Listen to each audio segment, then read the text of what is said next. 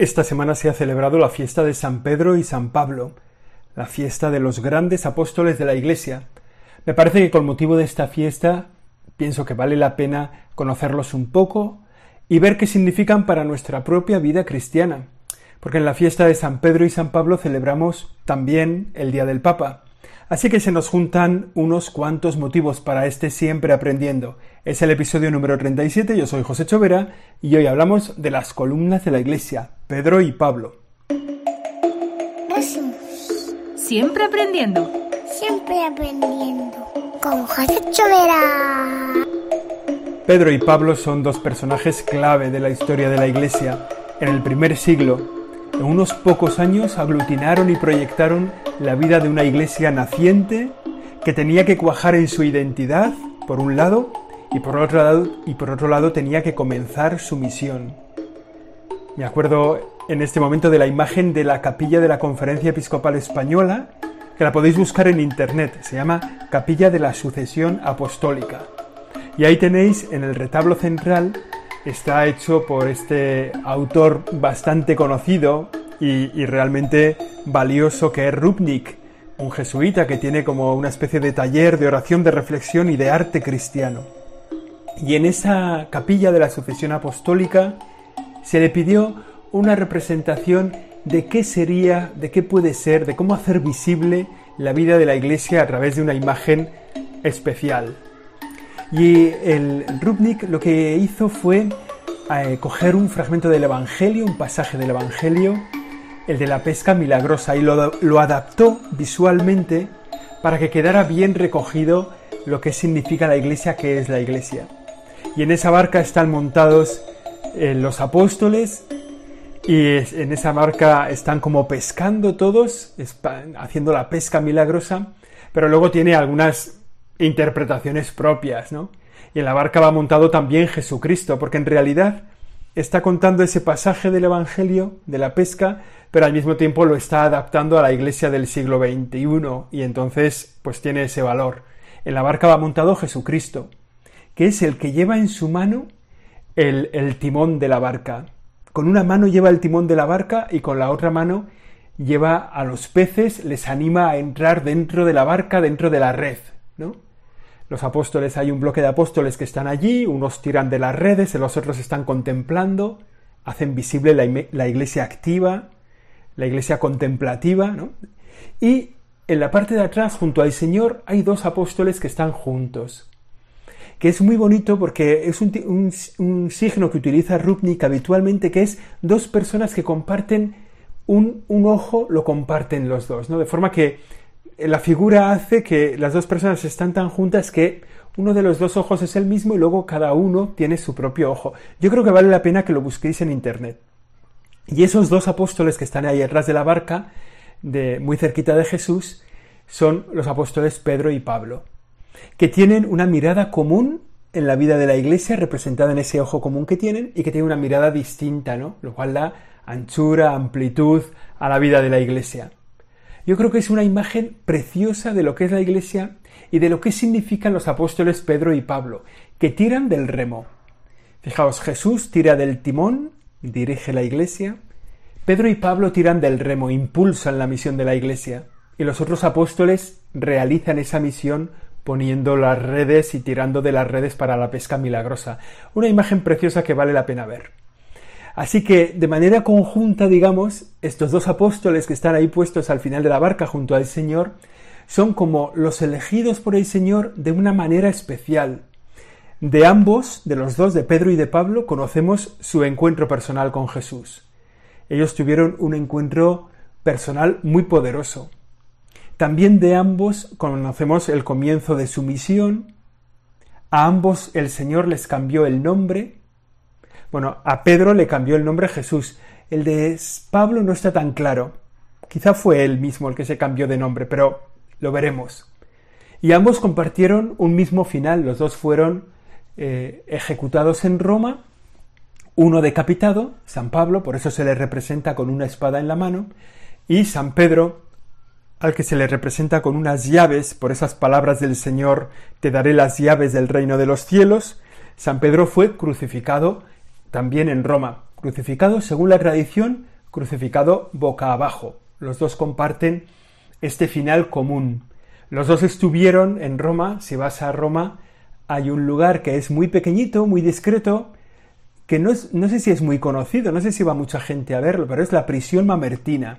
Es una prisión del Imperio Romano que está allí situada y que posiblemente es la que estaba en activo en los años 60 de nuestra era, cuando fueron presos Pedro y Pablo. Y posiblemente es en esa cárcel donde ellos pues estuvieron antes de ser martirizados, antes de sufrir su persecución final.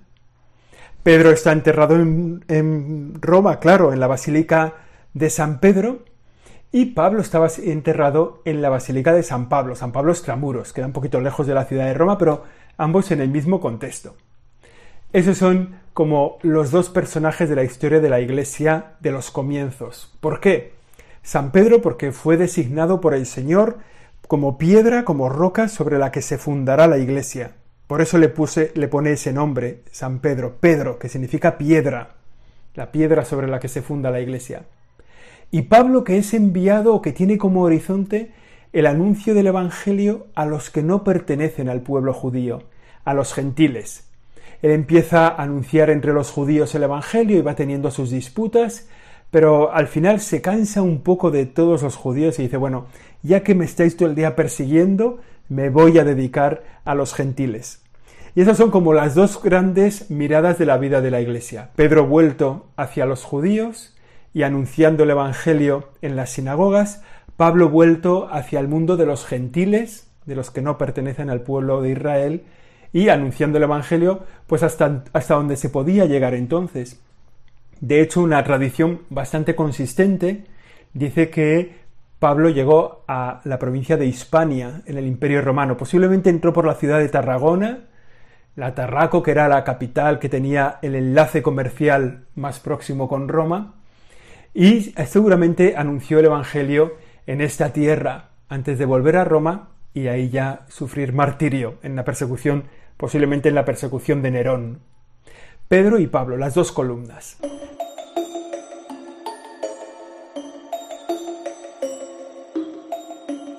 Si vamos a adentrarnos un poco en estas dos figuras y vamos a intentar conocerlos un poco mejor, porque tiene mucho sentido, están en el origen de la fe de los cristianos en el origen de la misión de la Iglesia. Por tanto, tiene, tiene, importancia que los conozcamos aprovechando esa fiesta que se ha celebrado el 29 de junio, el lunes, y que se celebra a los dos santos en el mismo día. Bueno, el primero, el primero la figura de Pedro, al que Jesús le dice, tú eres Pedro, sobre esta piedra edificaré mi iglesia. Con estas palabras, Simón pasa a ser la roca de la iglesia y a él se le ofrece, se le pide apacentar el rebaño de Dios, el pueblo de Dios. Se lo pide el Señor en ese último encuentro que tiene con él, que le dice, apacienta mis ovejas, apacienta mi rebaño. Se lo dice el Señor tres veces, se lo pide tres veces, ¿me amas? Apacienta mi rebaño. ¿Por qué se lo dice tres veces? Recordando que tres veces lo había negado. Y aquí hay un tema que es muy importante, o que a mí me parece muy importante, que es encontrar en Pedro, leer todo el Evangelio, los encuentros de Pedro y el Señor, que dan una imagen muy fidedigna del carácter de Pedro. Pedro es un hombre sencillo, es un hombre trabajador, es un pescador, posiblemente un hombre rudo, sin mucha formación, de gran corazón, de mucha pasión por el seguimiento del Señor, pero también de mucha debilidad humana, una cierta cobardía, cuando es reclamado. En el fondo eh, se puede pensar ¿no? como que no estuvo a la altura de las circunstancias, cuando tenía que haber dado su cara por el nombre del Señor, cuando estaba el Señor preso en la casa del Sanedrín, ¿no? de los, cuando estaba siendo juzgado por los judíos, él huyó dar una respuesta, huyó decir que conocía al Señor, lo evitó. No fue valiente. Podemos pensar que no estuvo a la altura de las circunstancias, pero tenemos que pensar que las circunstancias tenían mucha altura, que ese día no era fácil decir yo soy discípulo de este al que vais a matar. Tendríamos que pensar cada uno de nosotros qué habríamos dicho. Pero en cualquier, en cualquier caso, cada frase del Evangelio en el que sale Pedro y la relación con Jesús, se ve la figura, el carácter, el genio de este gran hombre, un hombre normal, elegido por Dios para una misión impresionante y que fue capaz de realizarla por su propia humildad, por saber dejarse hacer por Dios. Él era natural de Bethsaida, un pueblecito, una aldea, en el lago, en el lago de Genesaret, bueno, en el gran lago de Israel, ¿no? Donde, en torno al cual estaban pues todos los pueblos pescadores, ¿no? Porque era una forma de vida muy, muy poderosa. Y luego, después de la resurrección de Jesucristo, asume ser la cabeza de la iglesia y lo hace visible tanto Primero porque el Señor lo había dicho, ¿eh? el Señor ya muchas veces se apoyaba en Pedro, en, Pedro ya había manifestado que él tenía un cariño especial, una piedra especial, por tanto los otros apóstoles lo reconocían como la cabeza. Pero fijaos que después de la resurrección de Jesucristo, cuando el Señor asciende a los cielos, Pedro queda un poco como el garante de esa, de esa misión principal, de esa misión propia, ¿no? y en cada una de esas intervenciones, como digo, manifiesta un poco su carácter, impulsivo, fuerte, entregado, que busca servir a Dios, que es débil, que llora, que se arrepiente, que vuelve a manifestar su fidelidad al Señor. Hay dos acontecimientos que narra muy bien el Evangelio y que nos ayudan a comprender la imagen de Pedro. Uno es precisamente el que me he referido antes, ¿no? Esa pesca que el Señor le pide realizar cuando ellos vuelven con otros apóstoles de una pesca infructuosa, no han tenido éxito. Y entonces el Señor le dice, volved a echar las redes a la derecha de la barca. Echaron las redes y tuvieron una gran acogida. Y entonces es cuando Pedro se vuelve al Señor y le dice, Señor, apártate de mí, que soy un torpe, que soy un pobre pecador, ¿cómo me tienes en consideración? ¿No? Y entonces le dice, tú serás pescador de hombres ya le anuncia, tu misión va a ser ser pescador de hombres. Y esa es la misión de Pedro en la vida de la Iglesia. Es como esa institución de que tú eres alguien especial. Y luego el otro acontecimiento de la vida del Señor es cuando eso lo concreta Jesucristo. Dice, les pregunta un día cuando van de camino por ahí por Cesarea de Filipo, les dice, oye, ¿quién dice la gente que soy yo? Pues oye, unos dicen que Juan el Bautista que ha resucitado, otros dicen que eres Elías, ¿y vosotros quién decís que soy yo? Y Jesús, perdón, y Pedro le contesta a Jesús, tú eres el Cristo, el Hijo del Dios vivo. Y, y Jesús se llena de esa respuesta y le dice, Bienaventurado tú, Simón, hijo de Jonás. Yo te digo que tú eres Pedro, y sobre esta piedra edificaré mi iglesia, y las puertas del infierno no prevalecerán contra ella, y te daré las llaves del reino de los cielos. Fijaos, ¿eh? Lo que le había anunciado en el lago de Genesaret Tú serás pescador de hombres, se lo concreta aquí con esta misión. Te daré las llaves del reino de los cielos. Lo que ates en la tierra quedará atado en la tierra, en el cielo, lo que desates en la tierra quedará desatado en el cielo. Digamos que es, es toda una misión. Y a partir, de, como decía, de la resurrección de Jesucristo, de la ascensión del Señor, pues Pedro asume ese papel central en la vida de la Iglesia. Si, vemos un poco en los Hechos de los Apóstoles, que el libro de los Hechos de los Apóstoles cuenta, la mitad de un libro cuenta la vida de Pedro, el comienzo de la misión, y la, segunda mitad del libro cuenta un poco la vida de Pablo, ¿no? Y está bien, porque ahí se les hace protagonistas a los dos. Y a Pedro se le ve, bueno, él es el que preside a los discípulos en el cenáculo, cuando, cuando están esperando a que llegue el Espíritu Santo. Él es el que dice que hay que elegir a alguien que suceda a Judas, que ha fallecido, y entonces hay que buscarle un sustituto. Él es el que predica el Evangelio el día que se inaugura la predicación, ese día de Pentecostés, ¿no? y se convierte en miles de personas. Él hace el primer milagro, curando a un paralítico. Digamos que Pedro coge ese, ese fulgor, digamos. Bueno, pues después de, unos años predicando el Evangelio en torno a Jerusalén, en torno a la ciudad de Antioquía, al final va a Roma y allí es eh, crucificado y según la tradición dice que él dijo yo crucificado no puedo boca arriba, tengo que ser crucificado boca abajo porque no me puedo parecer al Señor ni siquiera en la forma de morir. La figura de Pedro, el gran apóstol, el gran el primer papa del cual todos los demás papas son sucesores, la figura de Pedro.